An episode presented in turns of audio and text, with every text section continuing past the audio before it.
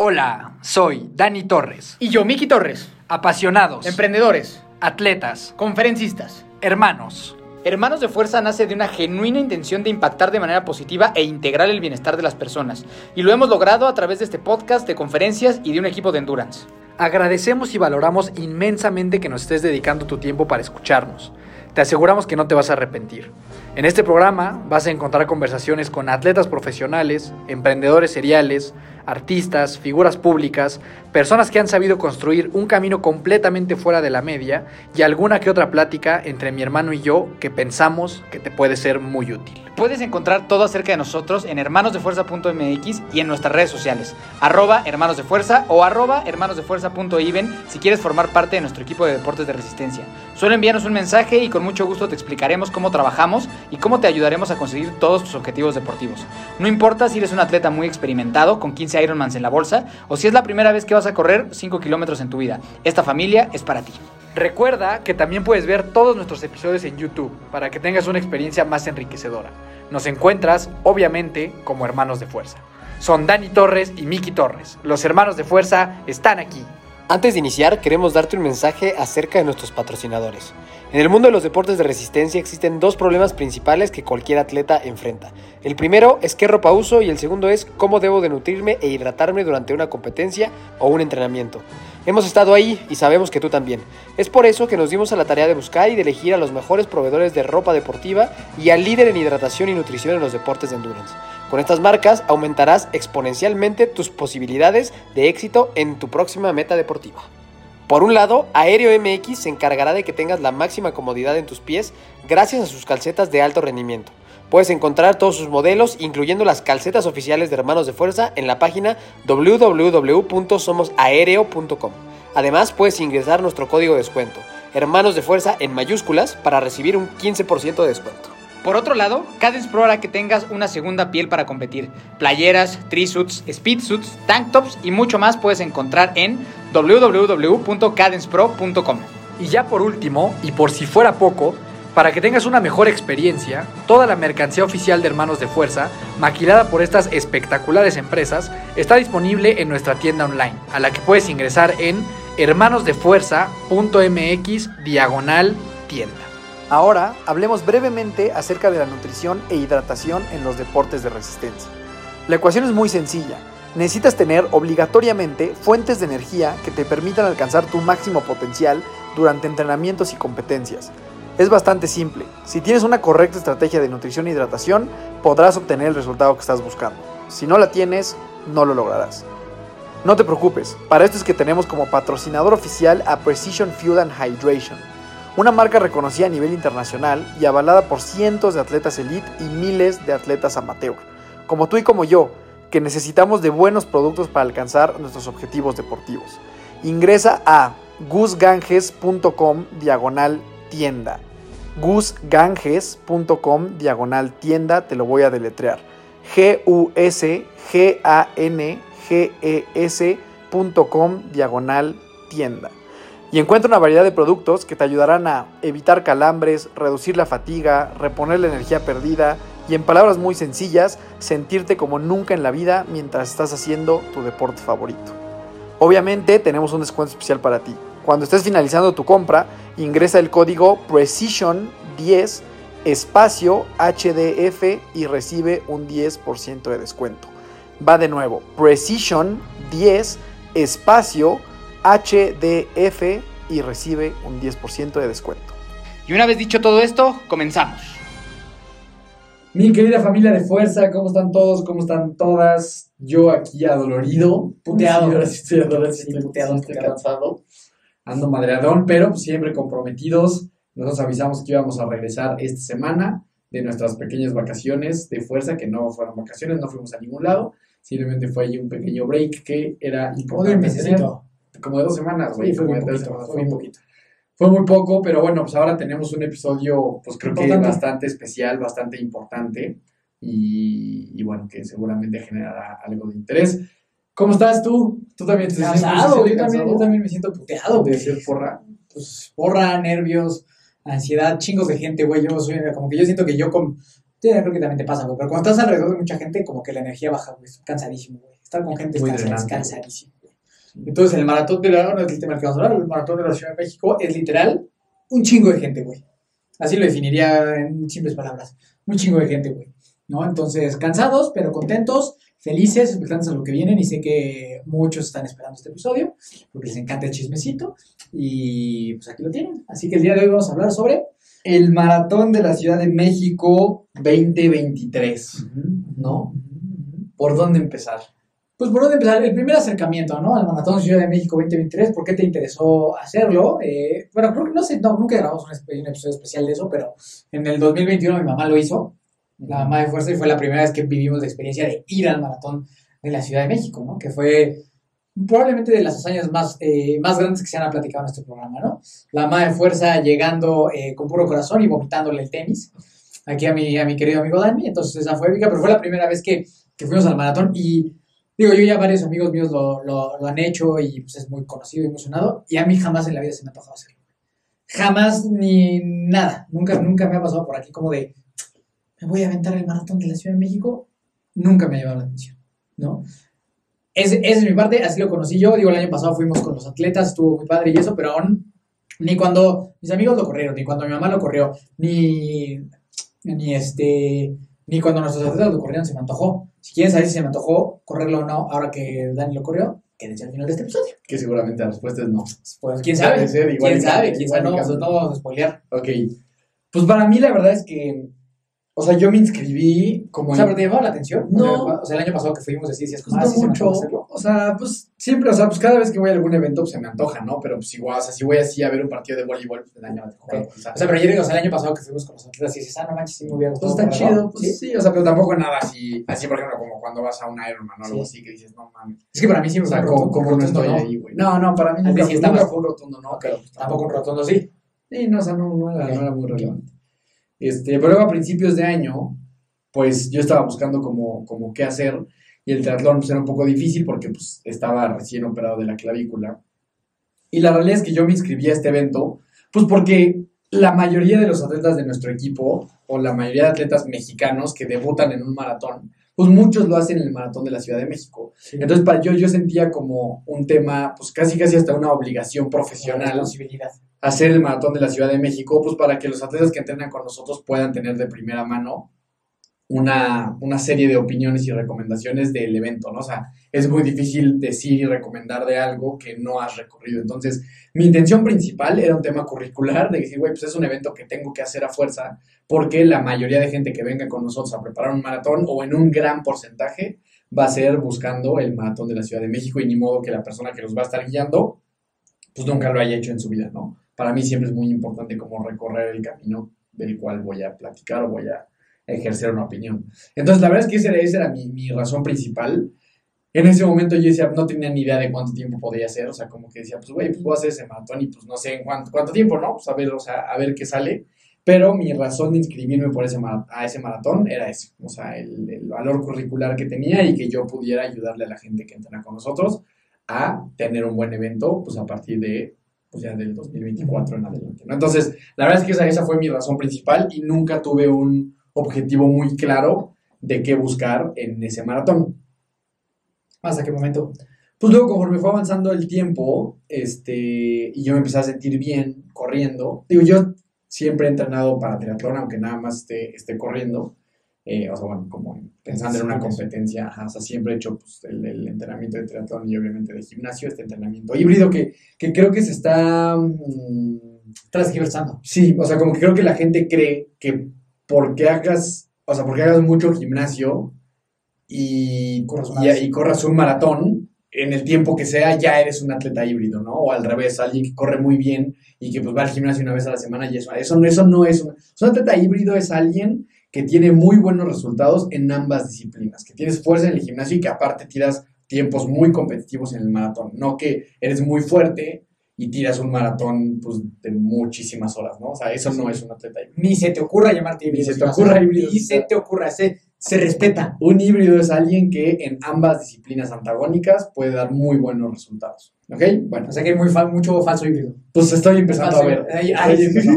Estoy empezando a ver y no me gusta. No te está gustando nada. No me está gustando. Esa nueva especie. No me está gustando esa nueva especie. Exacto, sí. Porque sí, es que si no todos... prostituyendo el nombre. Pues es que si no todos somos híbridos, güey. ¿No? Están prostituyendo el nombre. Sí, están prostituyendo la palabra híbrido. Y eso no lo vamos a permitir. Porque es muy difícil llegar a ese punto. Entonces, pues claro, sería como que... Pues todos somos, ¿no? O sea, alguien que corre y va dos veces al gimnasio, pues entonces decir, no es así. Lo siento, amigo. Pero bueno, entonces, yo conforme fui avanzando, pues me iba sintiendo bien y pues me considero un tipo ambicioso. Entonces dije, güey, pues creo que soy una persona que puede dar una marca de maratón de abajo de 3 horas. O sea, no tengo duda de eso. Y pues estaba inscrito al Maratón de la Ciudad de México. O sea, como que dije, güey, pues lo voy a intentar ahí, pues ya estoy. O sea, como que nunca pensé en, pues voy a ir a una ruta para calificar a Boston abajo de 3 horas, o voy a ir a buscar a Berlín, a Chicago. ¿Qué es lo que todos hacen? Y está muy bien, o sea, a ver, sí, o sea, independientemente de la ruta, tirar un maratón abajo de 3 horas es algo muy complicado y que muy pocas personas van a poder lograr en su vida.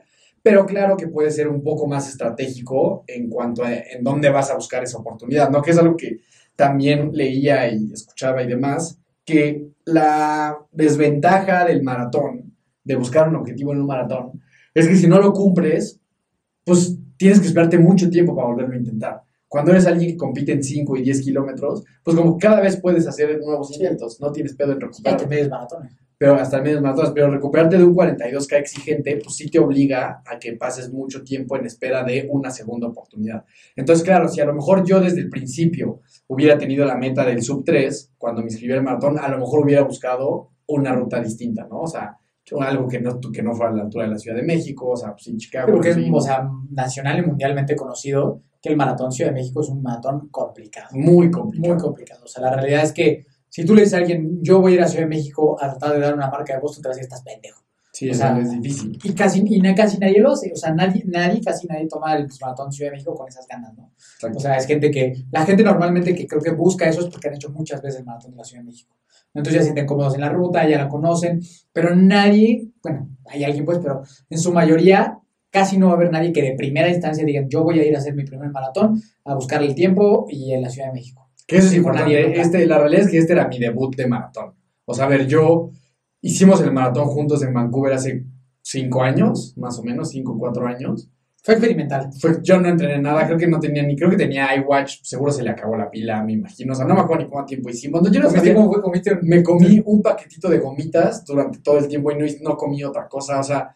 No tenía idea de lo que estaba haciendo. Entonces, la verdad es que para mí ese fue como una experiencia más que una competencia, ¿no? Y que hoy veo que fue equivocada. O sea, estuvo mal que yo... O sea, porque lo veo mucho ahora. No lo recomendamos a nadie hacer eso. Sí, o sea, esto... Y sí quería tocar ese tema. Y es un tema muy sensible, pero... Sí creo que...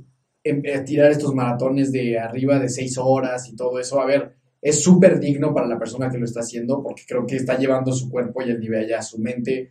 a un nivel muy oscuro y cumplen el reto y lo terminan. Estás llevando un nivel para el que no estás listo. Pero yo lo que creo es que no es correcto, ¿no? Y creo que está muy glorificado que se haga un maratón con muy poco entrenamiento y que las últimas personas que van llegando, que ya van así, pues prácticamente tiradas en el piso, que ya van todas lastimadas, como que pareciera que eso tiene mucho mérito y lo tiene. Pero yo creo ya hoy que sé más de este tema, que tú no puedes encarar un maratón si no estás preparado para recorrer 42.195 kilómetros sin morir en el intento, ¿no? O sea, creo que es de muchísimo riesgo que tú te inscribas a un evento de estos si no estás listo. Sí, o sea, yo creo que si alguien, güey, o sea, su entrenamiento por su condición de edad física, su entrenamiento de maratón, lo que le das son 6 horas, exacto, está toda madre, ¿no? O sea, no hay pedo con el tiempo, o sea, no es el tiempo, ¿no? O sea, no es que te tardes 5 o 6 horas, sino la preparación, ¿no? El ponerte en riesgo...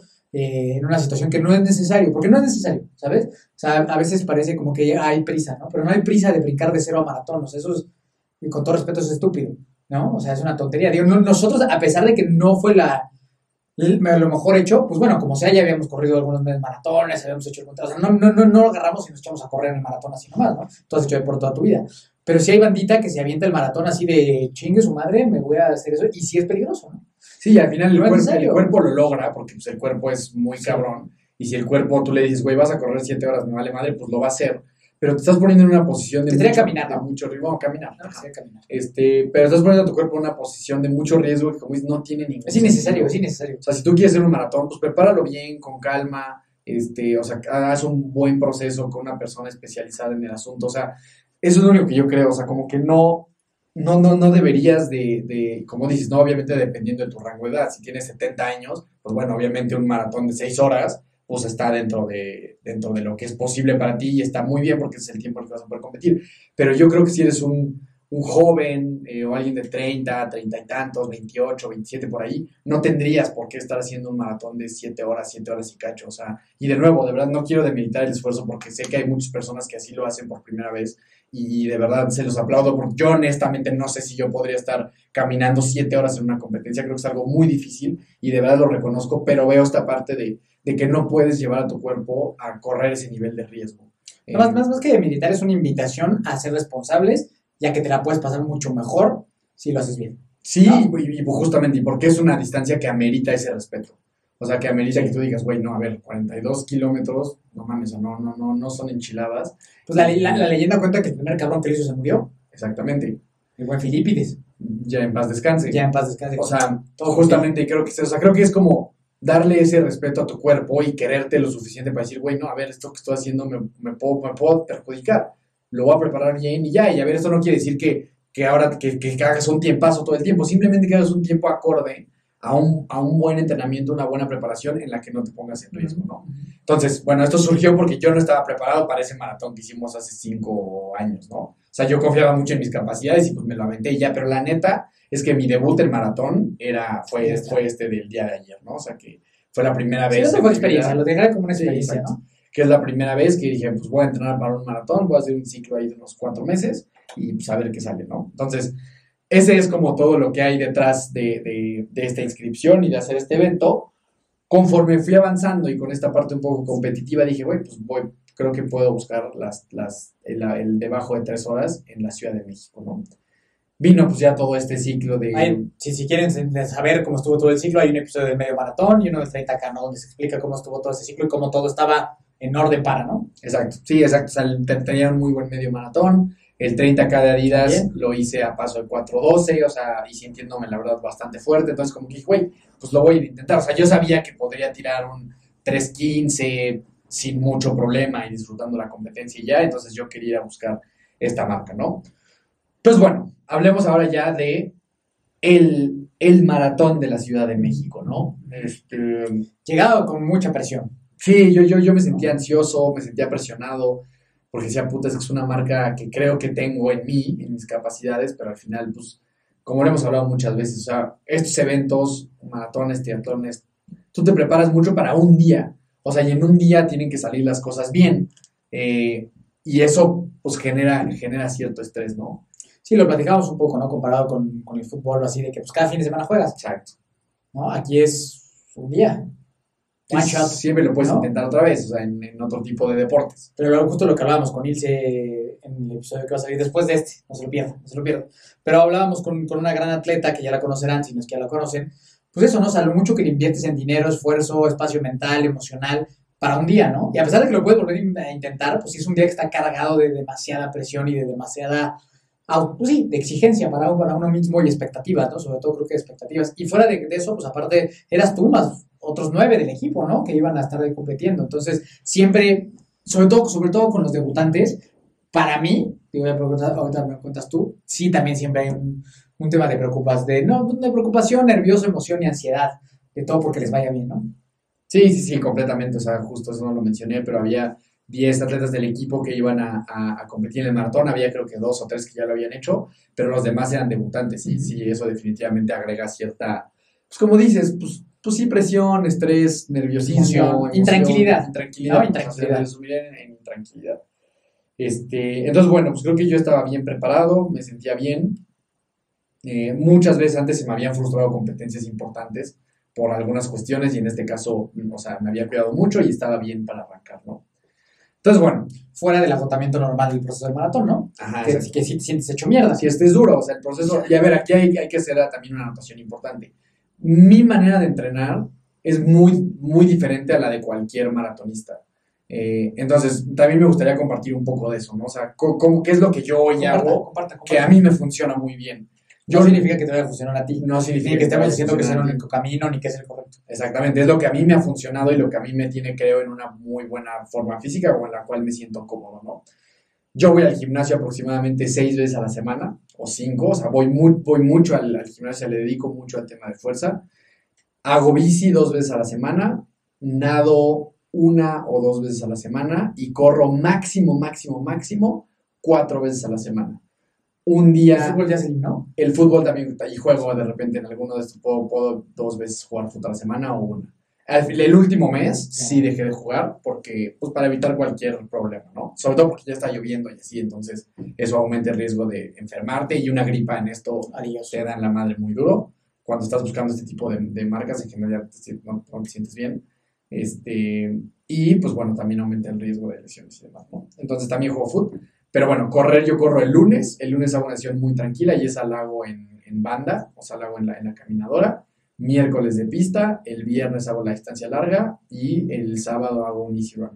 Ese es como mi manera de entrenar, ¿no? 4 veces de correr, 2 de ciclismo, 2 veces de natación, 6 o 5 de fuerza y de repente partido de fútbol. Es un chingo, la neta. Ahorita ya que lo estoy contando, es mucho, pero no solo corro, eso es lo que quiero decir. La mayoría de personas que hacen muy buenas marcas en maratones, pues corren 6, 7 veces a la semana y meten a lo mejor 80 hasta 100 y tantos kilómetros. Y aclararte esa parte, ¿no? Que es importante.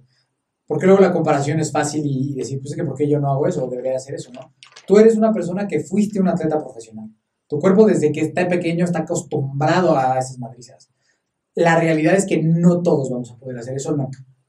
Nunca. O sea, tú tienes un cuerpo que estuvo diseñado para el deporte, pues digo, porque así naciste, pero también porque desde niño...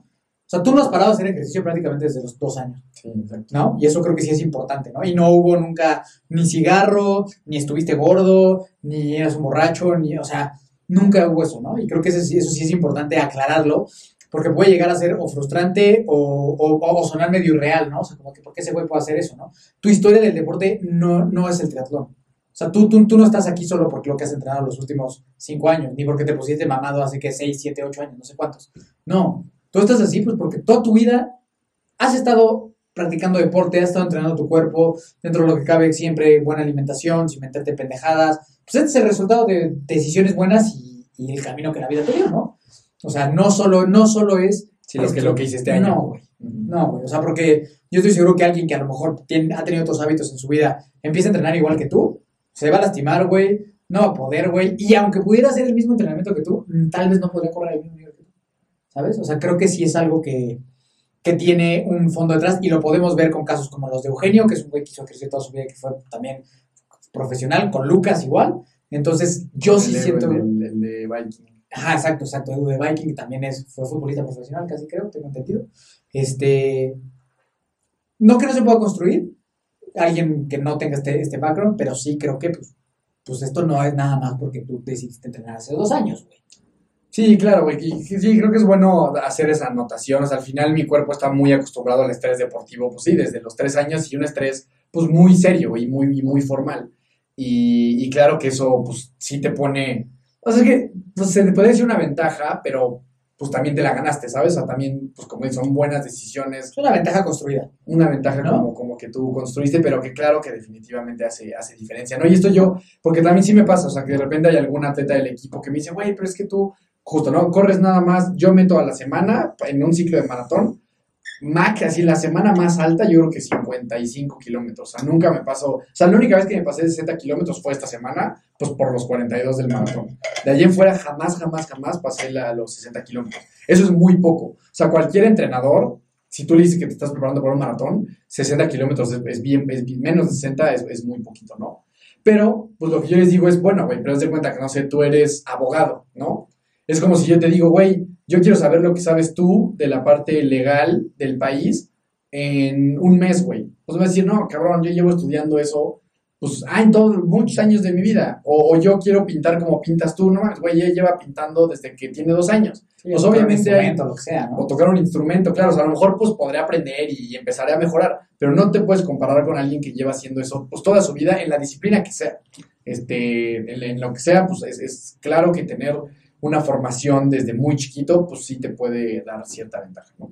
Y también eso creo que es donde entra la otra parte, ¿no? Al tú, que creo que es la que también es muy interesante, al tú haber vivido siempre tan en contacto con esto y con tanta exigencia, a nivel mental y emocional, también tiene su costo. Es muy importante, o sea, le empiezas a dar demasiada importancia al deporte. O sea, cuando tú haces deporte de manera tan seria desde chiquito, pues, y eso, cualquier persona que me esté escuchando que tenga a lo mejor una experiencia similar a la mía en cuanto a su vida deportiva, mucha de tu identidad se construye a través de soy un buen deportista. O sea, eso es como lo que la gente te dice. Los méritos. Y es como lo que, o sea, como lo que tú eres. Es, puta, ese güey es un gran deportista y de repente le das una raqueta y le agarra la onda y corre rápido y juega fútbol y es bueno. Y tú dices, güey, pues yo lo que soy es que soy un buen deportista. Y entonces te compras esa idea. Y entonces cuando llegan este tipo de eventos, pues te lo tomas mucho más en serio que a lo mejor gente que a lo mejor no hace el tiempo que tú haces, pero se le está pasando de huevos y se divierte mucho. Y nosotros, y seguro hay alguien que me está escuchando que puede compartir esto, te tomas muy en serio esta personalidad deportiva y entonces puedes llegar hasta dejar de disfrutar un poco estos eventos que la neta es que son cero profesionales. O sea, mi etapa de deportista profesional pues ya pasó. O sea, yo ahorita ya no soy un deportista profesional, soy un buen deportista amateur. Pero, ¿sí? Pero de repente te confundes y como que pues te tomas muy en serio esta vida como de atleta elite cuando no es así, ¿no? Sí, justo, y es lo que te decía ayer, ¿no? O sea, como que esta presión y expectativa, pues a veces la que la veo en ti y en algunas otras personas, pues pareciera como que es como si te están pagando por hacer eso, ¿no? O sea, si dependiera de ti lo de la vida y no es así, ¿no? Pero es poner mucho tu valor de vida en cuanto, o sea, en cuanto a un fracaso, pues, no, o sea, un fracaso deportivo para ti o para la gente que ha vivido esto, no es solo, bueno, no fue un buen día, no pasa nada, ¿no? Es, yo fracasé. O sea, soy un güey fracasado, ¿sabes? O sea, no solo me fue mal hoy, sino atenta contra una parte muy profunda de ti, ¿no? O sea, que justo, digo, también lo platicamos, tuvimos ese episodio en Cozumel del año pasado, donde pasó la clavícula y todo eso, que tu primer pensamiento es, no mames, güey, la cagué, güey, soy un pinche fracasado, la chingada, ¿no? En lugar de ir en contra, de ser un poco más empático, de decir, no mames, güey, estoy todo pinche desbalanceado. Todo desviado, ¿no? Entonces, yo sí notaba que el día previo estabas muy presionado, te lo dije, ¿no? 2 veces te he visto así, esta vez y en el 73 de Cozumel. Sí. Sí, definitivamente agrega una presión que a mí es una presión que creo yo que sé manejar relativamente bien, o sea, porque pues no me fue mal en la competencia, ahorita ya hablaremos de eso, pero sí me llama mucho la atención eso, o sea, que yo veo gente, por ejemplo, en Instagram, en todo esto, que suben así sus medallas, no sé, con un tiempo de, el que sea, lo que quieras, 4:50, ¿no? En el maratón, lo que sea, 4 horas. Y neta, están súper felices, ahí dicen que no mames, logré mi maratón y estoy rayado y estoy rayada, y neta, qué felicidad. Y yo tirando 3 horas, te juzgas muy duro. Y eso en algún momento se perdió, porque yo me acuerdo mucho, ahorita lo hablamos, de ese primer maratón, de esa primera experiencia que hicimos de manera equivocada, la neta, por lo menos desde mi óptica, así lo visualizó. Y yo estaba bien feliz ese día, no sabía ni cuánto tiempo había hecho, no tenía idea de nada de lo que había sucedido, pero yo sabía que había terminado un maratón. Yo estaba rayado de felicidad. Y entre más me empecé a meter a este mundo y empiezas a querer competir, pues sí te das cuenta cómo esa felicidad empieza a disminuir. Y no te digo, no sé cuánto tiempo habremos hecho, pero pues le bajé horas, seguramente, al de... Según yo, a lo mejor como 4:50. Pues a lo mejor, güey, no tengo, te juro que no tengo ni idea. Sí, porque tenemos un episodio y me acuerdo que... Era menos de 5 horas. Eso seguro, ¿no? Era menos de 5 horas. Juego. Yo no tenía idea si 5 era mucho, si no sabía que existía Boston, no sabía nada.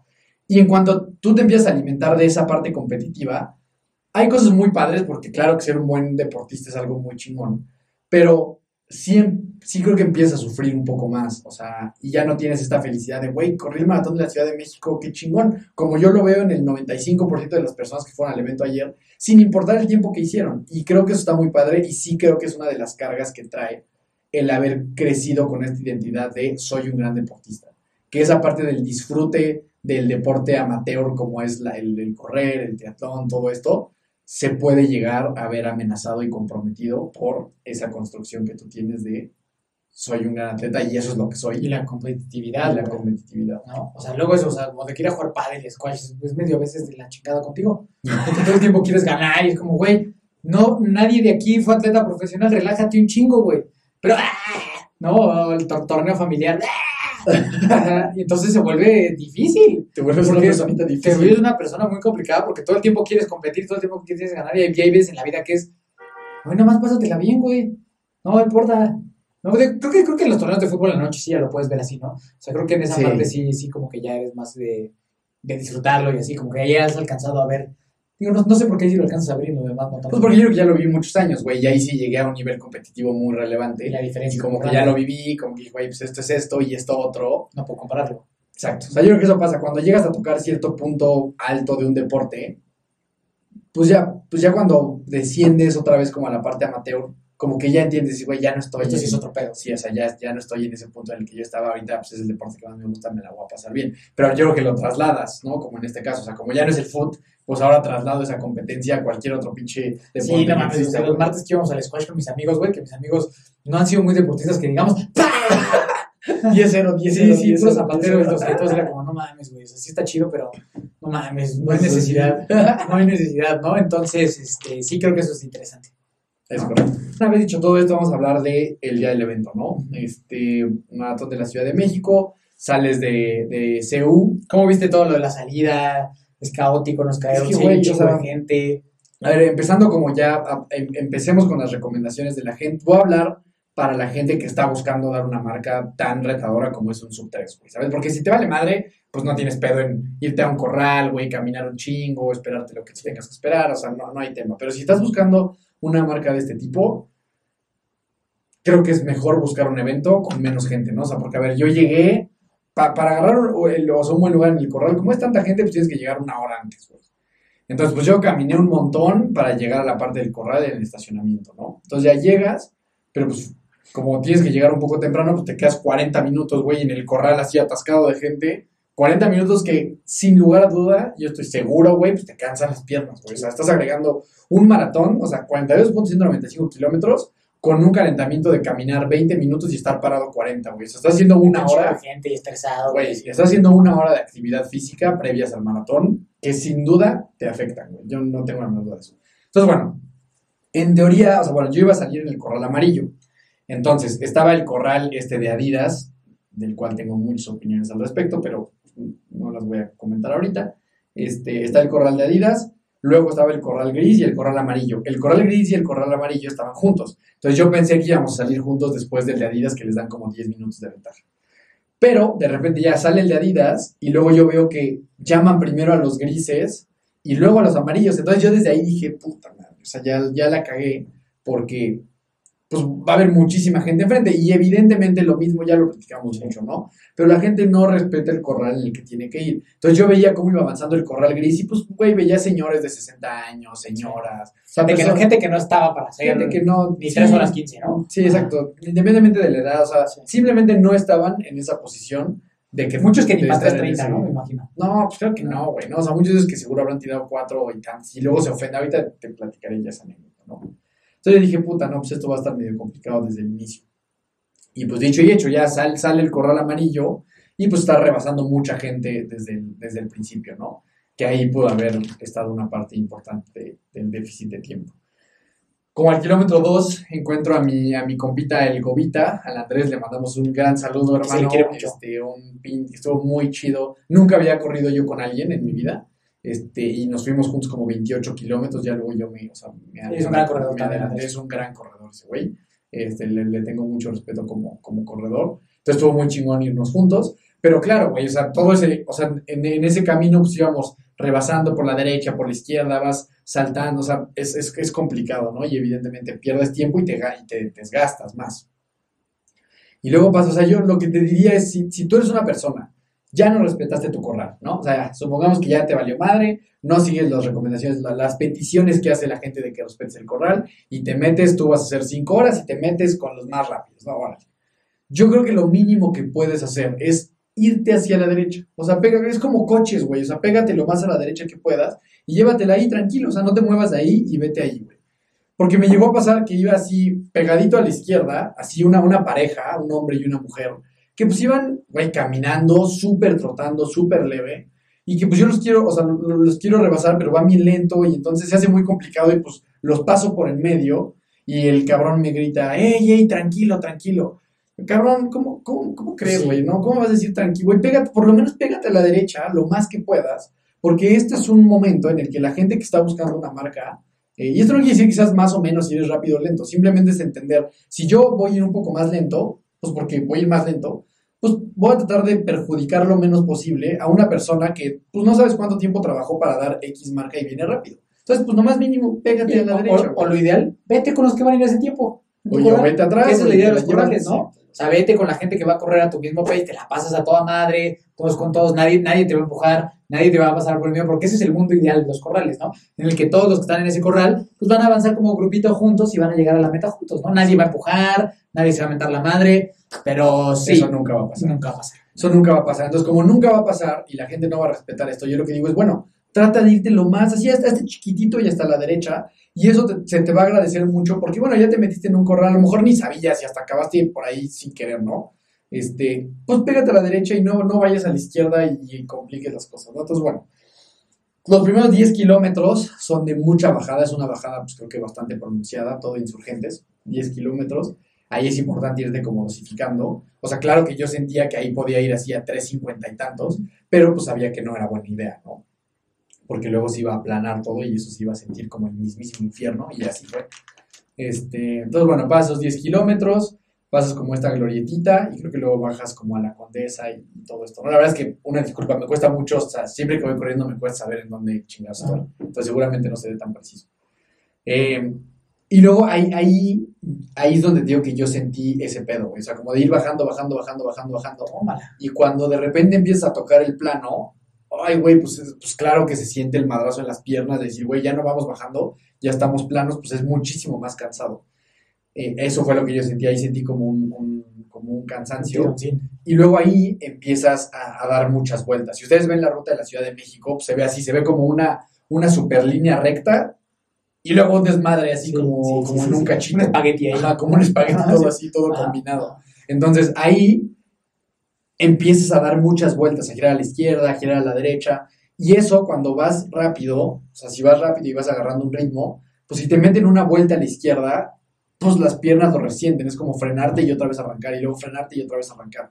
Entonces yo siento que eso fue acumulando como cansancio y fatiga para mí en las piernas, ¿no?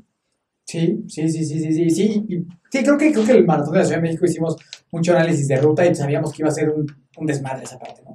O sea, que los 10 primeros están chingones, pero es que después iba a ser un desmadre, ¿no? O sea, porque cambias el tipo de pavimento todo el tiempo, güey, subes, bajas, das 10,000 vueltas, ¿no? Y sí fue así, o sea, fue un desmadre, ¿no? Para mí, pues sabiendo más o menos, pues digo, es que tú y yo llevamos todo el proceso muy, muy juntos, ¿no? O sea, cuando te toca a ti o cuando me toca a mí, pues nos involucramos mucho el uno en el otro en el proceso, ¿no? Entonces yo sabía perfecto, güey, habíamos planeado la estrategia juntos, o sea, como que sabía muy bien qué es lo que tenías que hacer, ¿no? Y cómo tenías que ir.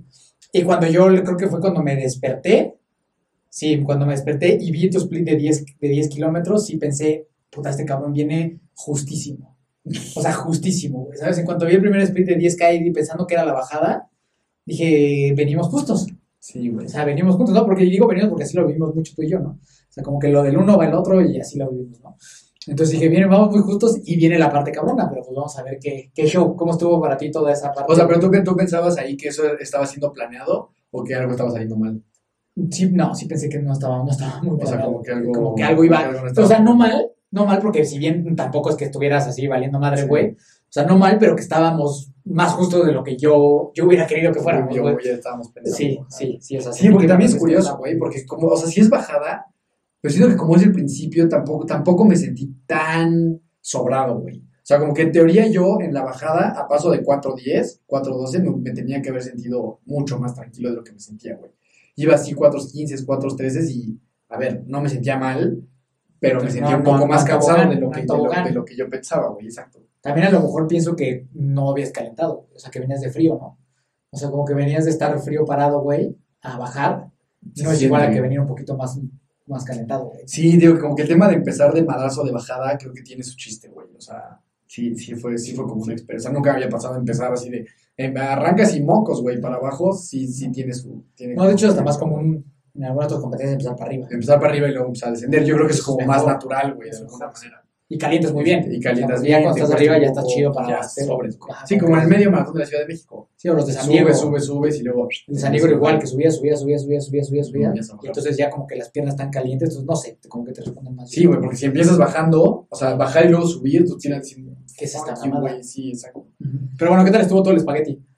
Güey, ya ni me acuerdo. Rarísimo, güey, sí, muy raro. O sea, yo dividiría este maratón para los que lo vayan a hacer. O sea, a lo mejor como en un bloque de 10 kilómetros... un bloque oscuro como de 22. El espagueti. Y luego vienen los 10 de Reforma, que en cuestión de la ruta es fácil, pero pues ya, no, evidentemente ya estás 32 kilómetros encima, ¿no? Entonces sí, definitivamente esa parte de los veintitantos, que es toda la parte de la Condesa, Polanco, por ejemplo, cuando llegas a Polanco, pues primero bajas y eso se siente chido, pero güey, me acuerdo perfecto, y ahí todavía venía con el Andrés. Iba bajando y pues vas viendo los que vienen subiendo, güey. Entonces yo decía, puta, güey, ahorita en cuanto tornemos, en cuanto demos la vuelta en U, va a estar bien duro, güey. Porque la bajada sí se sentía pronunciadona, güey. O sea, sí íbamos a subir y sí iba a estar cansado. Entonces, pues bueno, ya bajas, subes todo lo de Polanco, luego ya no me acuerdo ni por dónde te meten. Pero yo ahí, a partir de Polanco, empecé a sentir ya como ese cansancio, ¿no? Yo sabía que entrando el kilómetro 32, llegaba a Reforma, y Reforma es derecho, abajo, derecho, ¿no? Y como hacia abajo. A ver, no es una bajadota, pero sí puedes percibir que estás descendiendo un poco, ¿no? Pero ya para el 32 sí llegué madreado, ¿no? Entonces sí llegué ya con un tema en las piernas que yo decía, güey, que del aire siempre estuve bien, o sea, creo que aeróbicamente muy bien, pero las piernas sí ya decían, puta, o sea, sí ya me sentía cansado. El tema de nutrición, tema de hidratación, creo que todo eso bien. Precision 10 de 10, como siempre, ¿no? 10 de 10, sí, 100%. Pero aquí es donde ya la matemática fue la que me empezó a jugar un poco en mi contra, güey. Porque yo de repente veía, también de repente el GPS como que se pierde, güey, por algunas partes. Sí. Entonces yo a veces veía así y me avisaba así de que paso 3:40. Y luego veía el kilómetro y kilómetro 4:25. O sea, como que ya estás muy cansado. Entonces ya la matemática, yo decía, güey, no sé cuánto tiempo me falta. Sabía que había pasado los splits más lento de lo que yo quería, eso sí. O sea, sabía que yo quería pasar el 30K 206, en 2.06 y lo pasé en 2.08, exacto. Sí, cuando yo vi eso dije, no mames. Que digo, que el 2.08 todavía estabas ahí, güey.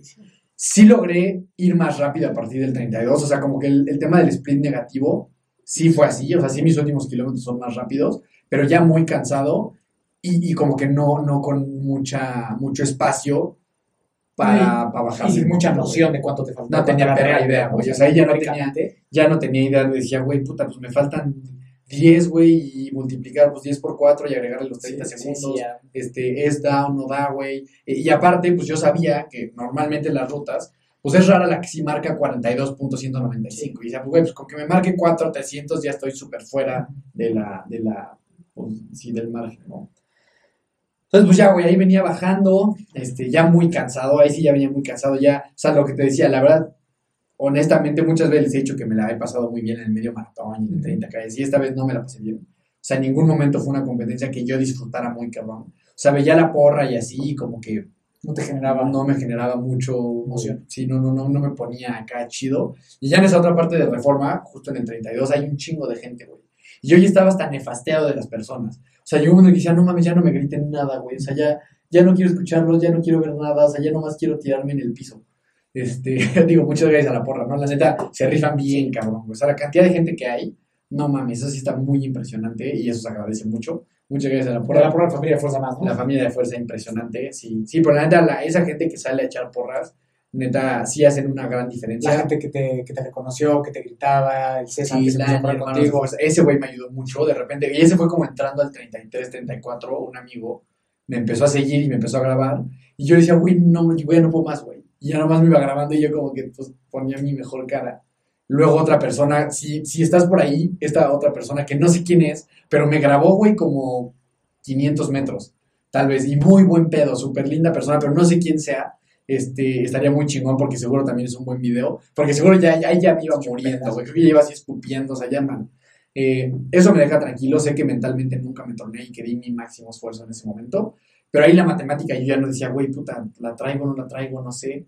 Entonces, bueno, ya bajas todo lo de Reforma, nunca me pasó eso que me dijiste, güey, ves que tú me habías contado, como que llega un punto en el que crees que ya vas a llegar, eso nunca pasó. Pues digo, tuvo que haber pasado, güey, sí. Pero no me acuerdo, o sea, no me acuerdo sí. En qué momento di eso.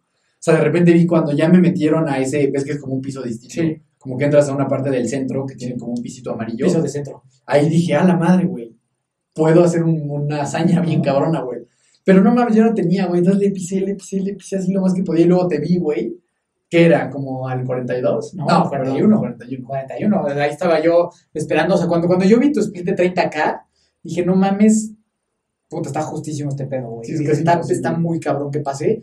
Y bueno, no, seguramente todo el mundo que le interesa el deporte sabía de esto, ¿no? Pero Adidas tenía un proyecto Sub-3 donde había varios corredores que iban a buscar la marca de menos 3 horas. Bueno, hasta donde yo tengo entendido, esa era la idea, ¿no? Que iban a hacerlos. Y entonces Eugenio, nuestro buen amigo Eugenio, iba con ellos y algunas otras personas que son conocidas en el medio.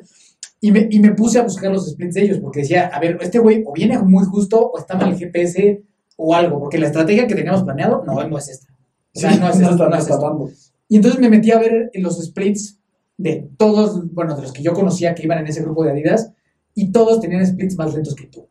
Tú ibas más rápido que todos el proyecto de Adidas, que pienso que pues han de ver, pues no los conozco personalmente a ninguno, pero sé que son buenos corredores. O sea, sé que son buenos corredores y que aparte traían pues un músculo importante atrás, ¿no?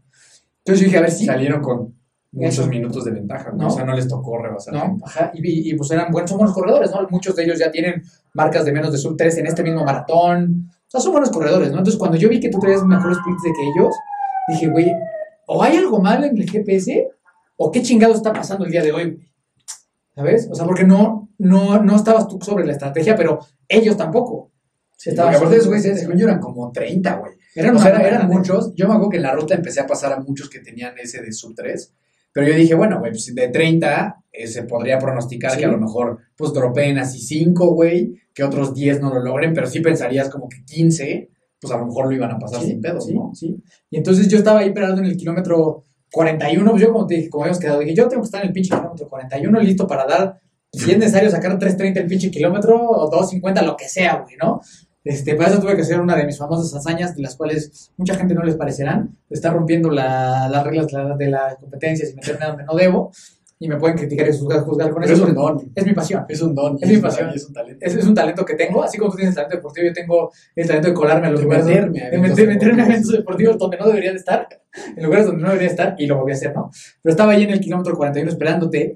Pues sí, con mucha ansia y nervios de no tengo puta idea qué está pasando, güey. O sea, no tenía idea si estábamos, si no estábamos. No tenía cero claridad, güey. Y entonces empecé a ver qué pasaban los de Adidas, algunos de Adidas, y después pasó Eugenio. Enseguida, un saludo Eugenio, que la verdad creo que es un gran amigo, ¿no? O sea, que es un cuate que... A mí ese güey, digo, sí, quisiera hacer una mención especial. Ese güey me estuvo acompañando bien cabrón en todo el proceso del Maratón de la Ciudad de México, porque ese güey ya lo había hecho como 5 veces, y me ayudó muy cabrón a decirme, güey, esto va a pasar en esta ruta, en esta parte de la ruta, y, o sea, güey, siempre la gente es para mí como un consejero, muy sensei, un consejero sensei de este pedo, sí, la neta, muy cabrón. Y en cuanto me vio, lo primerito que me dijo es, ¿dónde está tu hermano? ¿No? Y yo dije, porque yo veía en el tracker que venía Eugenio y tú veías, dije, pues debe de venir ahí atrás, güey, ¿no? Y después vi entrar a Pablo Gil y a Carlos, un cuate que conocimos acá en Toluca. Dije, no mames, es que está ahí, o sea, está en el grupo de los 3, ahí estamos, ¿no? Y ya cuando te vi con tu cara de perro rabioso, dije, no mames, este güey viene valiendo madre, o sea, como, pero valiendo madre, güey, ¿sabes? Sí, como nunca, güey. Pero pues dije, pues, y no tenía idea cómo estaban, no tenía tiempo cómo estaban. O sea, que si no teníamos, solo si tenías cara de perro rabioso, así con la baba salida.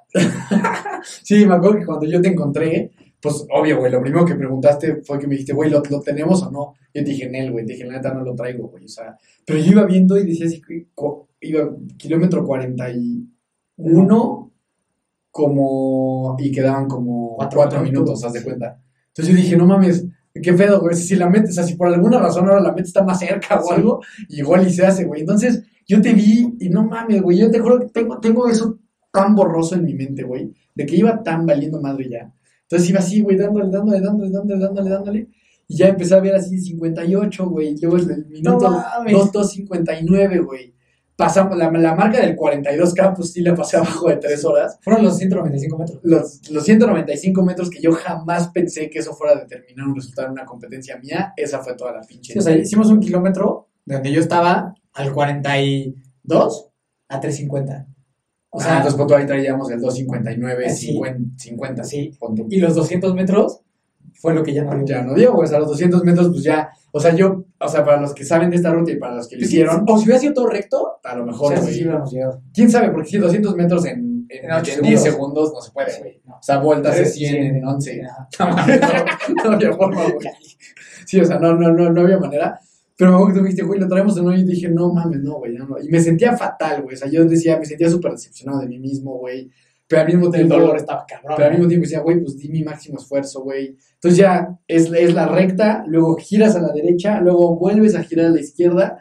Ya crucé la meta, me valió, o sea, cero disfruté esa meta. La crucé y me aventé al piso. No hubo alzar brazos, nada. No, venías así como ya, así como de ladito, como de ladito. Seguro a lo mejor ahorita ya habré subido un video a Instagram donde salgo literal ya con la cabeza así como de pájaro, güey, así como de que ya no tenía fuerza para sostenerla.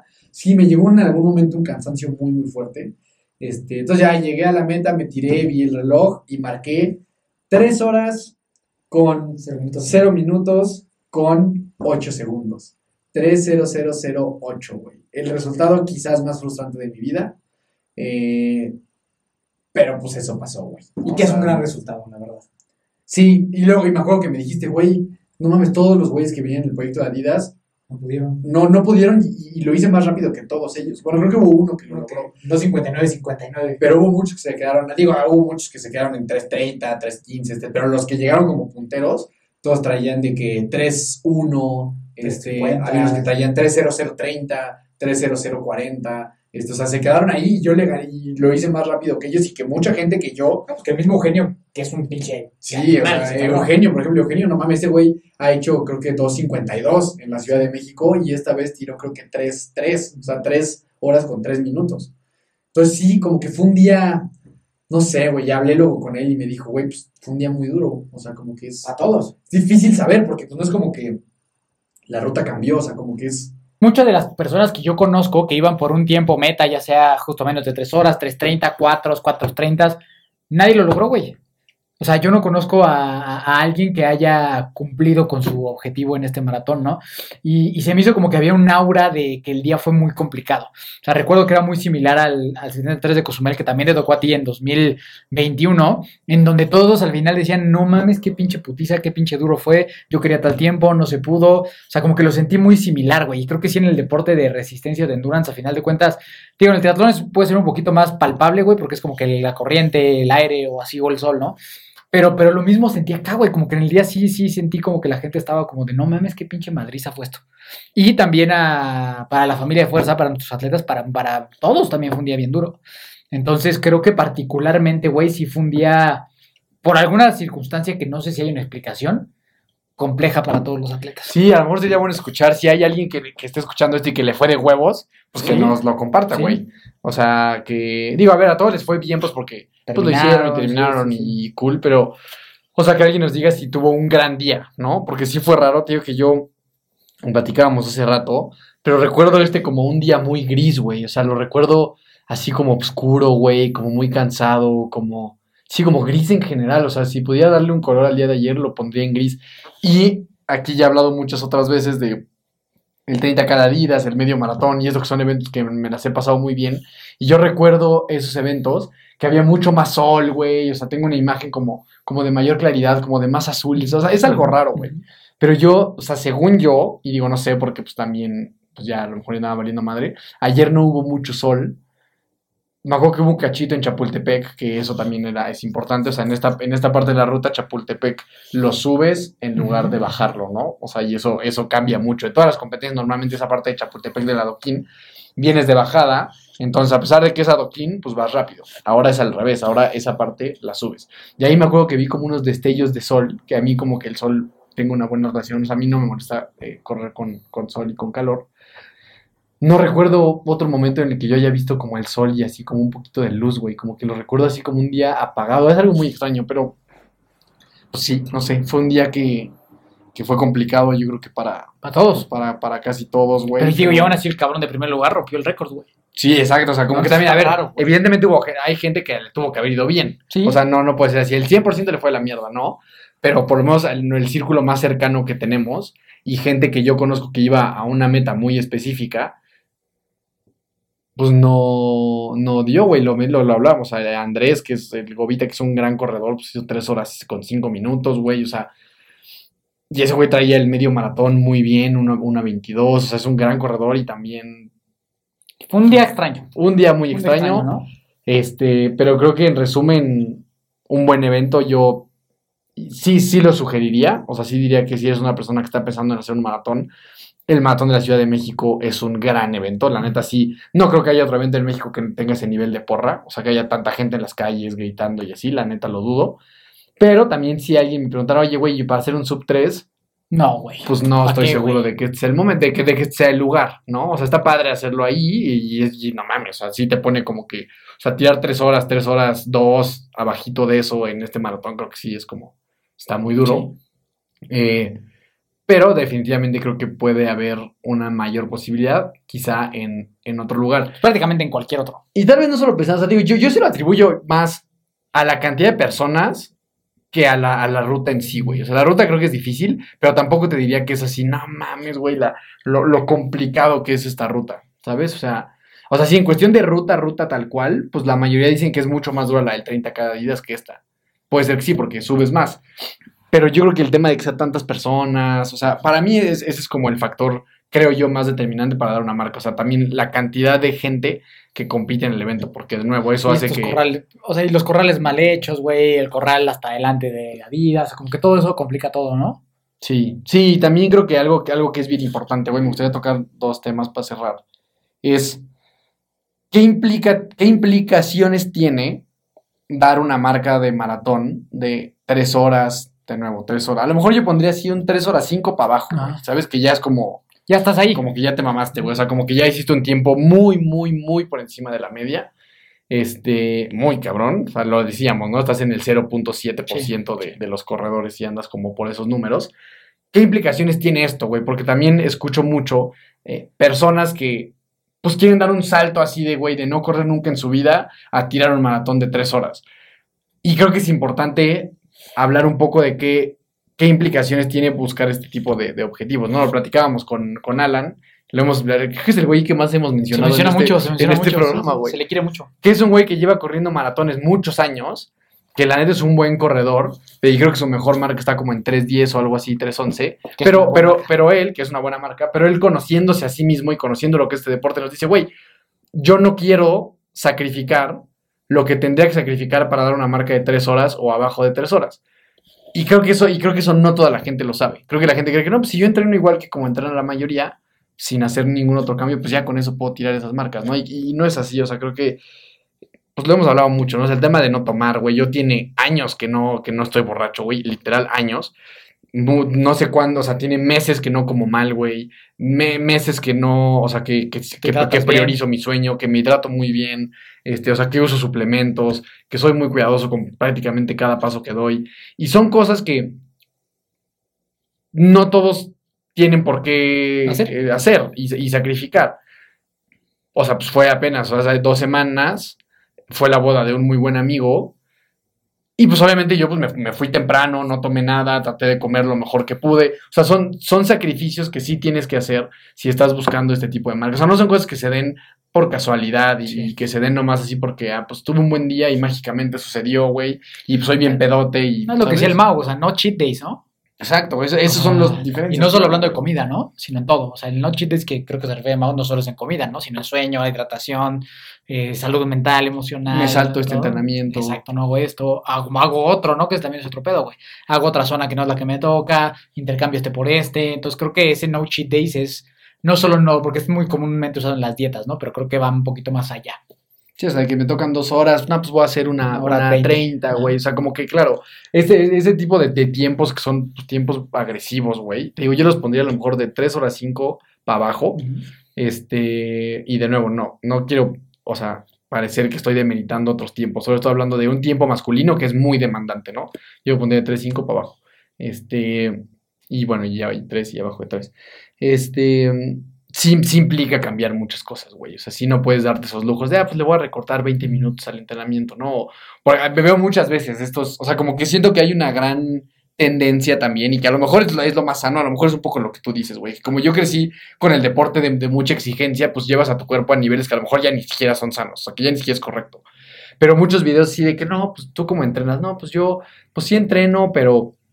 También escucho a mi cuerpo y si un día siento que como que no es el día de entrenar, pues ya ese día descanso. Ese tipo de cositas, pues no lo puedes hacer, güey. O sea, no puedes tú despertarte con un poquito de desánimo y decir, no, pues hoy mi cuerpo me está pidiendo descansar, güey.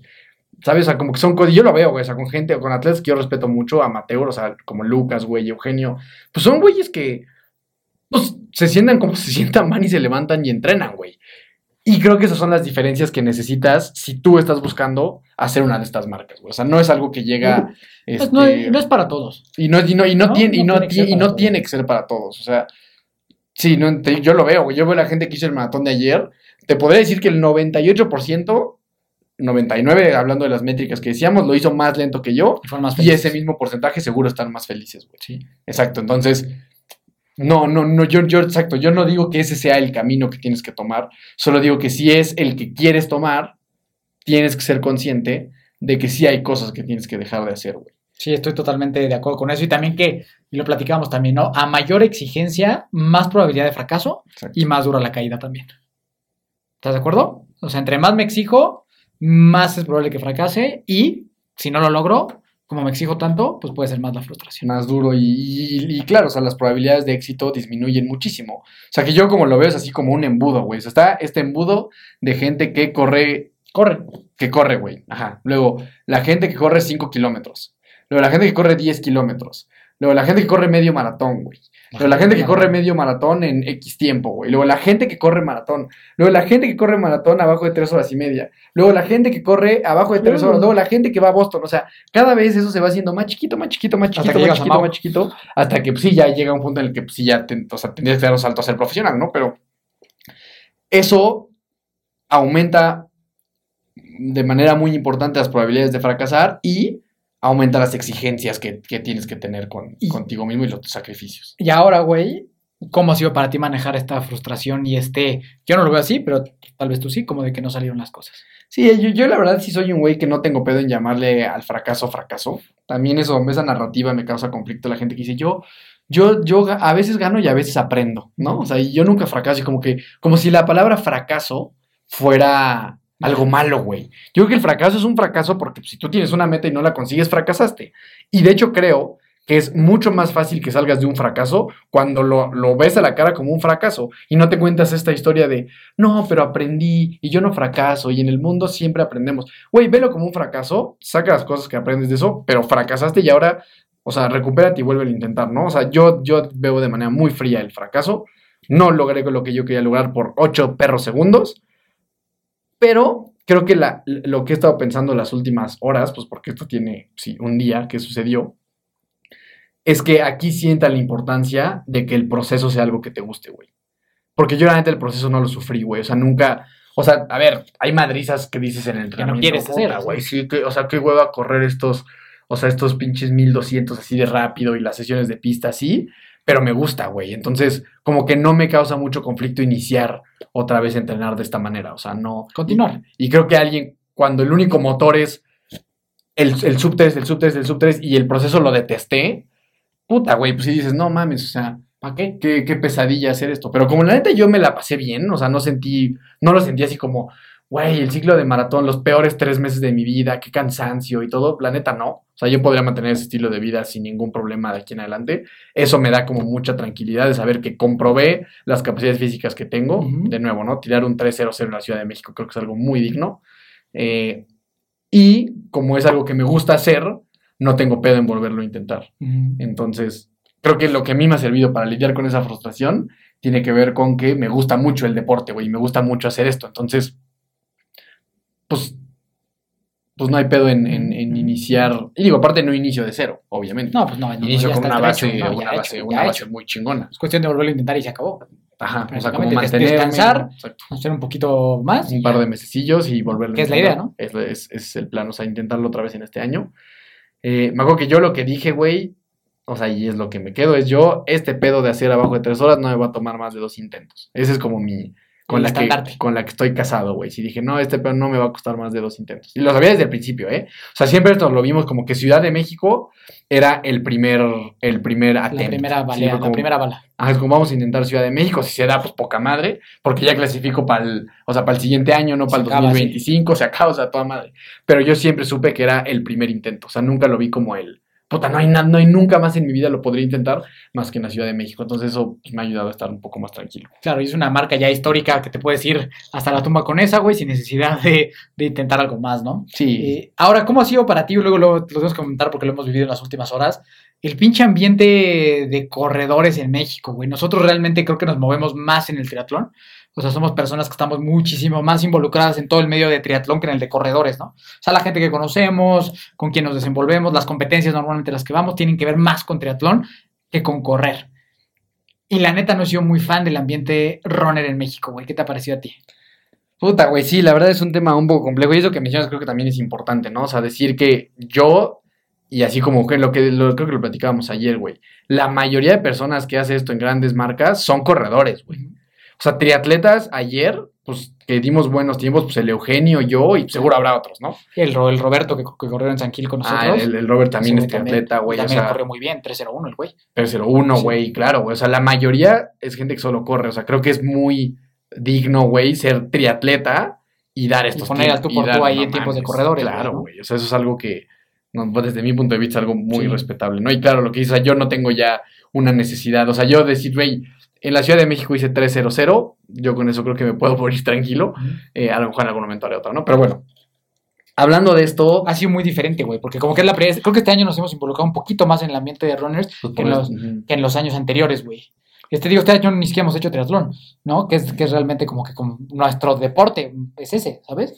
O sea, no es correr, o sea, nosotros hacemos triatlón. Uh-huh. Y sí es bien diferente, güey, el ambiente de triatlón de corredores, bien cabrón, güey. Yo creo que eso aparte de que pues, es más gente, ¿no? Uh-huh. O sea, lo que platicábamos en el embudo, pues claramente son más las personas que solo corren que los que hacen triatlón. O sea, eso pues, es una estadística bastante intuitiva y lógica de entender. Pero definitivamente sí, también me he encontrado con un círculo de mucho mayor hate, de mucha mayor mala vibra, güey, de mucha mayor gente envidiosa, frustrada, que te quiere ver que te vaya mal. Muy extraño, ¿no? O sea, yo subí un video apenas contando esta experiencia, decir, güey, hice 3:00:08 y daba esos dos consejos que a mí me hubieran hecho diferencia. El corral, salir antes si estás buscando una de estas marcas y si puedes tener un Garmin con Pace Pro, pues para que no tengas que estar haciendo matemáticas en la cabeza, ¿no? Y pues lo subí y tantán, güey. Y luego empiezas a recibir tus comentarios de no mames, no te creo nada, súbeme tu foto de tus tiempos para que me respaldes lo que dices.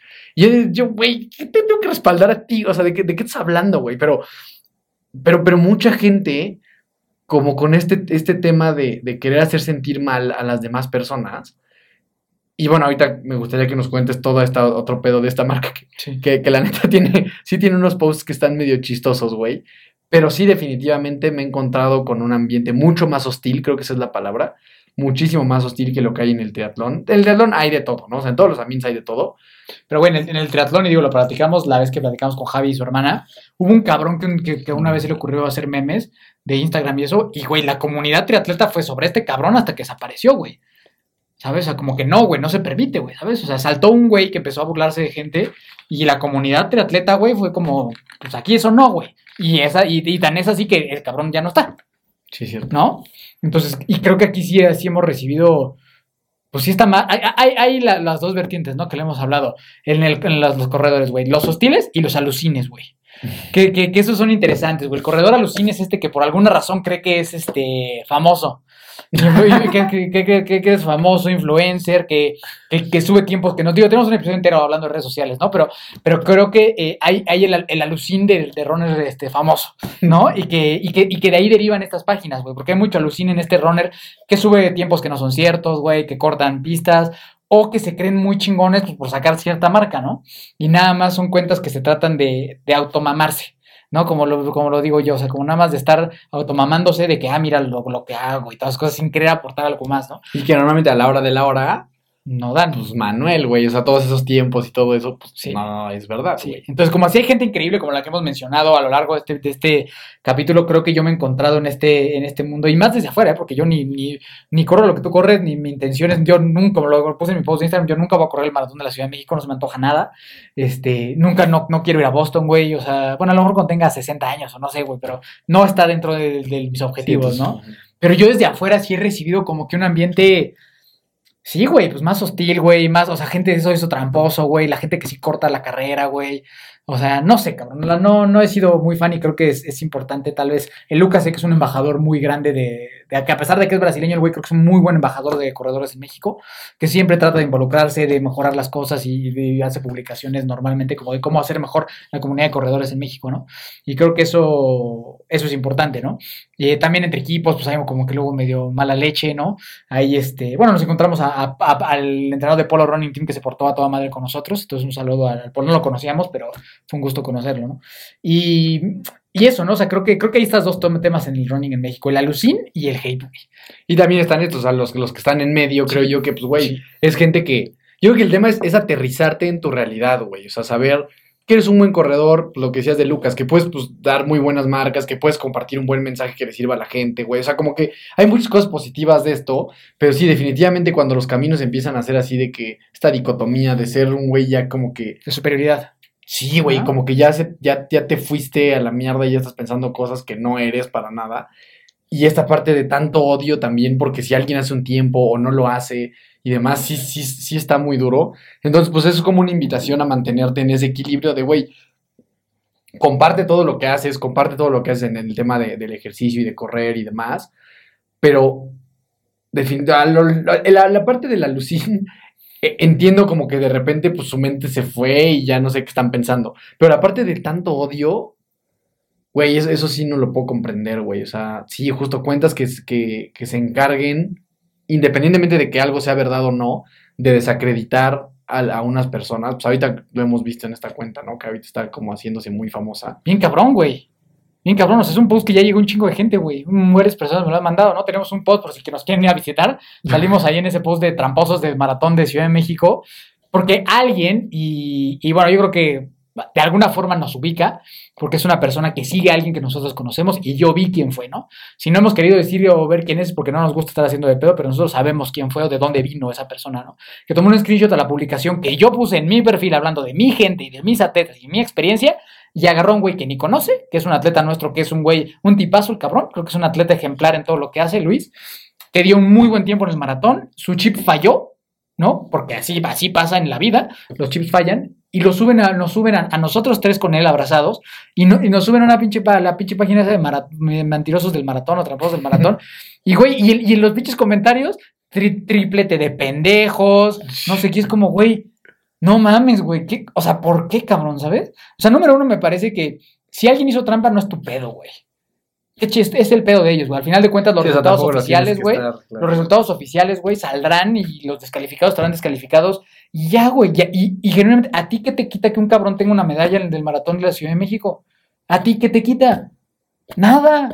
¿Está mal? Sí. ¿Es ético? No. Pero así como para tomarlo tan personal, sería mejor que no pasara así. Pero como para tomarlo tan personal, como para agarrar a alguien, tomar un screenshot de su cara, güey, buscar en el S y subirlo, güey, no mames, güey. O sea, qué tristeza, cabrón. O sea, la gente se queja, pinches tramposos, güey, que no sé qué. Sí, está mal, qué lástima que haya tramposos, ¿no? Qué lástima, sí, no. Se me hace muchísimo más lastimoso, güey, que la gente se tome el tiempo de tomar un screenshot de alguien que ni conocen y de humillarlo públicamente para hacerlo sentir mierda, güey. Eso está peor. Porque es que aparte el tema de esas cosas, güey, es que los que suben ese tipo de información, pues yo siempre he dicho, el hate de redes sociales nunca saben a qué lugar puede llegar, güey, ¿sabes? O sea, hay muchos que sí, evidentemente hicieron trampa, güey, y que suben cosas que son mentira y ponen así de que bendito Dios, cruzando la línea del maratón y son los alucines. Y justo, o sea, pues son güeyes que pues, son alucinados y dicen pendejadas y hacen trampa y es una estupidez y todo esto, sí, pero sí, tampoco te están dañando personas, o sea, pues están engañando a sí mismos y seguro van a tener una vida no muy exitosa pues porque están viviendo en una mentira. Pero tú no sabes qué alcance puede tener que tú los balcones de esa manera y los humilles públicamente. Y los humilles, o sea, hay gente que a partir de eso pues, sí puede tomar decisiones de, pues, de suicidio y cosas así muy duras. Pues porque, claro, güey, o sea, tú subes a una... Porque suben así señoras, güey, de 45 años, 50. Y luego los comentarios sí son bien agresivos, güey. O sea, una cosa es poner de que, no mames, qué cagado y qué mal que hiciste trampa. Y otra cosa es ya poner de que, mendiga puerca, marrana, no te mereces correr. O sea, güey, espérame, cabrón, o sea, tampoco... No te hizo nada. Sí, o sea, creo que tampoco se puede tratar de eso. Y sí, la verdad es que sí me he quedado un poco... A ver, creo que nosotros tenemos la fortuna también de conocer gente muy chingona de este mundo, del running y demás. pero sí me he quedado como con un sabor de boca medio amargo de ver toda la cantidad de gente que hay que se dedica a demeritar y a dañar al deporte. Al final todo ese ecosistema hace que las personas pues no se quieran adentrar. O sea, imagínate, así la hija de la señora que están insultando en redes sociales va a decir, no mames, nunca voy a correr en mi vida. Me van a matar. Pues sí, qué horror, qué miedo estar en este círculo deportivo, ¿no? Entonces, no sé, sí, a mí la verdad es que también me he quedado un poco desilusionado por, pues un poquito por ese ambiente que se vive, ¿no? Sí, entonces pues la invitación es esa, ¿no? Como... pues no hay que ser tan culeros con la gente. Tú no sabes qué hay detrás de una persona que se sintió la necesidad de hacer eso. O sea, no sabemos qué hay detrás de las historias de cada una de las personas. Y se me hace súper bajo, güey, esconderte atrás de una cuenta, de una computadora para humillar a alguien, güey. Se me hace súper bajo hacer eso, güey. ¿Sabes? Y las personas que ofenden... sí, se me hace... eso se me hace mucho más triste, güey, que alguien que, pues, intentó hacer algo, güey... o pues quiso vivir la experiencia y corrió 5 kilómetros porque es para lo que le da y la quiso vivir. O a lo mejor vienen desde mucha ignorancia, güey, de que pues piensan, pues me meto aquí, ya no, o sea, no creo que la gente lo haga. Estoy casi seguro que la mayoría de las personas, pues, no lo hace por chingar a la organización, güey, a lo mejor lo quieren para ellos. Güey. O sea, como con tanto dolo, ¿no? Pues no, güey, o sea, como este señor que lo acabamos de ver ahorita, es un viejito que le están tirando mierda durísimo. Y pero sabes quién es, ¿no? Sí, sé que es una atleta importante. Ajá, güey, o sea, que ha hecho todos los maratones de México. Sí. O sea, este fue la edición 40 y el güey... pues había hecho los 39. No le digas el güey, ¿eh? El señor. ¿Cómo se llama? No sé, pero ese señor. El señor es un señor famosón. Y esta era la edición 40. Y pues ya lo andan matando, sí, ¿no? En redes sociales. No, pues hasta pobre señor, se ve que está bien enfermito desde que viene saliendo el COVID, dice, todo avergonzado, o sea, y está bien, sí, pues no lo corrió, a lo mejor sí, que pongan ahí en la pinche publicación. El señor no corrió, solo vino a la meta, a pasarla bien. Pero no mames, o sea, yo veo al señor ahí todo arrepentido, regañado, güey, en su sala. Sale el señor todo regañado en su sala. No mames, pobre señor. ¿Por qué le hacen grabar un video en su sala como regañado? Sí, güey, porque aparte no le hizo daño a nadie, güey. Pues no. Y sobre todo porque al final, o sea, lo delicado creo que es, viene la publicación como de, este pinche señor hizo trampa. Pero todos los comentarios que vienen abajo, creo que es lo que ya se hace muy lastimoso, güey, ¿no? Sí, o sea, ya... sí. Porque seguro ya... no me he metido a verlo, pero seguro ya hay insultos así de su apariencia física y, o sea, cosas que ya... ¿por qué? Güey, ya de qué estás hablando, o sea, ya esto ya se salió de proporción completamente, ¿no? Entonces, pues bueno, eso sería como que para recapitular, muy orgulloso de ti, diste una supermarca, agradecido de que seas parte de mi vida de Hermanos de Fuerza y estoy seguro que no hay nada que probar, ¿no? O sea, para mí contigo no hay nada que probar, es ir a cualquier otro lugar y nos vamos a Boston en 2025. 2025 no vamos a ir a Boston, eso sí se los puedo firmar. Sí. O sea, eso sí no tengo miedo de decir 2025 esa competencia la voy a hacer sí o sí. O sea, eso... No me da miedo comprometerme a ese objetivo, nada más cosa de ver cuál es el evento, ir a ejecutar, hacerlo y seguir confiando en el proceso que creo que está haciendo bien, ¿no? Felicidades a todos y a todas las que compitieron en este evento, un evento muy duro, nada fácil, de nuevo yo pues diría que antes de tomar un reto como esto se replanteen bien si están listos y lo van a hacer acompañado de quién, o sea, esto no es algo que... pues que se sencillo. Tenga que tomar así a la ligera y porque pues te la vas a pasar mejor si estás bien preparado, ¿no? De acuerdo. Entonces, pues felicidades a todos, felicidades a todas. Contemplen esta parte de, pues de si van a comentar en una publicación llena de odio y de hate hacia una persona que no les ha hecho nada y que probablemente estén en lo equivocado como fue en nuestro caso. Entonces... sí, y si tienes algo que decirle, dile a la persona. Si la persona tenía algo con mi post... escríbeme, escríbeme cuando quieras. Es que esa es otra, güey, o sea, es que ese tema ya lo platicaremos tal vez. Pero 100% a mí eso también estoy de acuerdo, es o sea, como, si tienes un problema, esta chava es una mujer que subió eso. Si tienes un problema conmigo y con mi publicación o con Luis o contigo, escríbenos. Es que justo, ¿no? Es que eso, güey, o sea, ese es el problema de esa gente que se esconde atrás de una pantalla, güey, o sea, que la verdad, si tienes un pedo, pues claro, ve y dile, oye, cabrón, ¿por qué hicieron trampa? Sí, y odio tu pinche publicación, y eres un pendejo, y eres todo eso. Pues, güey, díselo. Claro, te vas atrás y te escondes de una cuenta. Y la mandas para que te la mandas, y esa cuenta, pues obviamente tampoco tiene cara de nadie, vas a esconderte. Es pues lo más fácil, lo más barato que puedes. Bueno, entonces, invitación, tú sabes quién eres, escríbeme. Aquí estamos, aquí nos puedes contactar ambos. Aquí estamos, entonces no hay problema, ¿no? Eso sería todo, mi querido Dani. En este momento vamos a dejar unos pequeños audios de gente que participó, por si quieren otro punto de vista sobre el Maratón de la Ciudad de México. Eso solo lo van a escuchar en Spotify. Si están en YouTube, terminen el video y vayan a Spotify a escuchar los testimonios de nuestra gente que estuvo ahí. Hola, yo soy Diego, soy parte de Hermanos de Fuerza Y bueno, esta ocasión el Maratón de la Ciudad de México fue mi primera experiencia dentro de un maratón. El día de ayer me convertí en maratonista gracias a la familia de Fuerza, gracias a Miki, a Dani, a todo el equipo de Even también. Quiero agradecerles que estos meses fueron de mucha preparación, de cambiar el estilo de vida, cambiar un poco la rutina, no dormirse tarde por ir a entrenar, no salir de fiesta por ir a entrenar, cambiar algunos hábitos. Y bueno, este es un maratón que a mí en lo personal, no sé si fue porque fue mi primer maratón, pero se me hizo muy complicada la ruta. Los calambres me empezaron a llegar cerca del kilómetro 30, 25, 30. Y en un momento pensé en detenerme, en abandonar la carrera, pero recordé todo lo que habíamos pasado, recordé a todo el equipo y esto hizo que ya no corriéramos los últimos kilómetros con las piernas, sino con el corazón. Sin duda alguna fue una gran preparación y bueno, agradezco a todo el equipo, a Daniel y a Miki, y sin duda alguna volveremos a correr este maratón el año que sigue. Hola, mi nombre es Diana Orozco y corrí mi primer maratón en la Ciudad de México. Bueno, yo estoy muy feliz con la experiencia que tuve, ya que logré el resultado que yo quería en el tiempo establecido. Esto yo se lo atribuyo a que cumplí con los entrenamientos como debía, cumplí con mi entrenamiento de fuerza en el gimnasio y mi nutrición todo el tiempo estuvo acompañada de un profesional.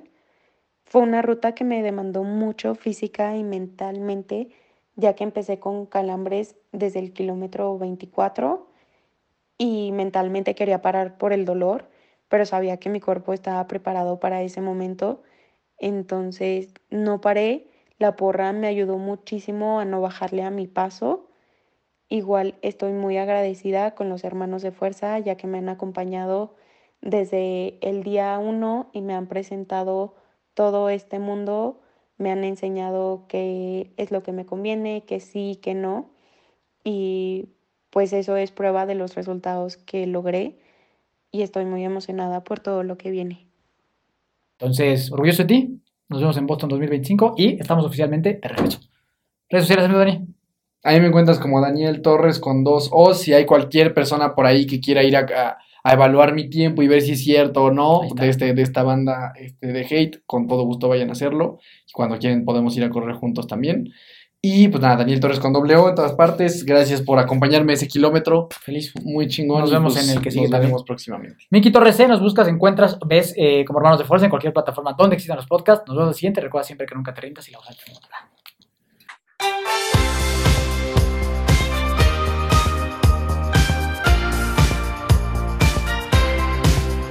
Na na na na na na na. Hey hey hey. Adiós. Este podcast es traído a ti gracias a Acorde Studios, un espacio creado para personas inconformes, creativas y emprendedoras. Visítanos en acordestudios.com para conocer más y vivir la experiencia de convertir tu sueño en realidad.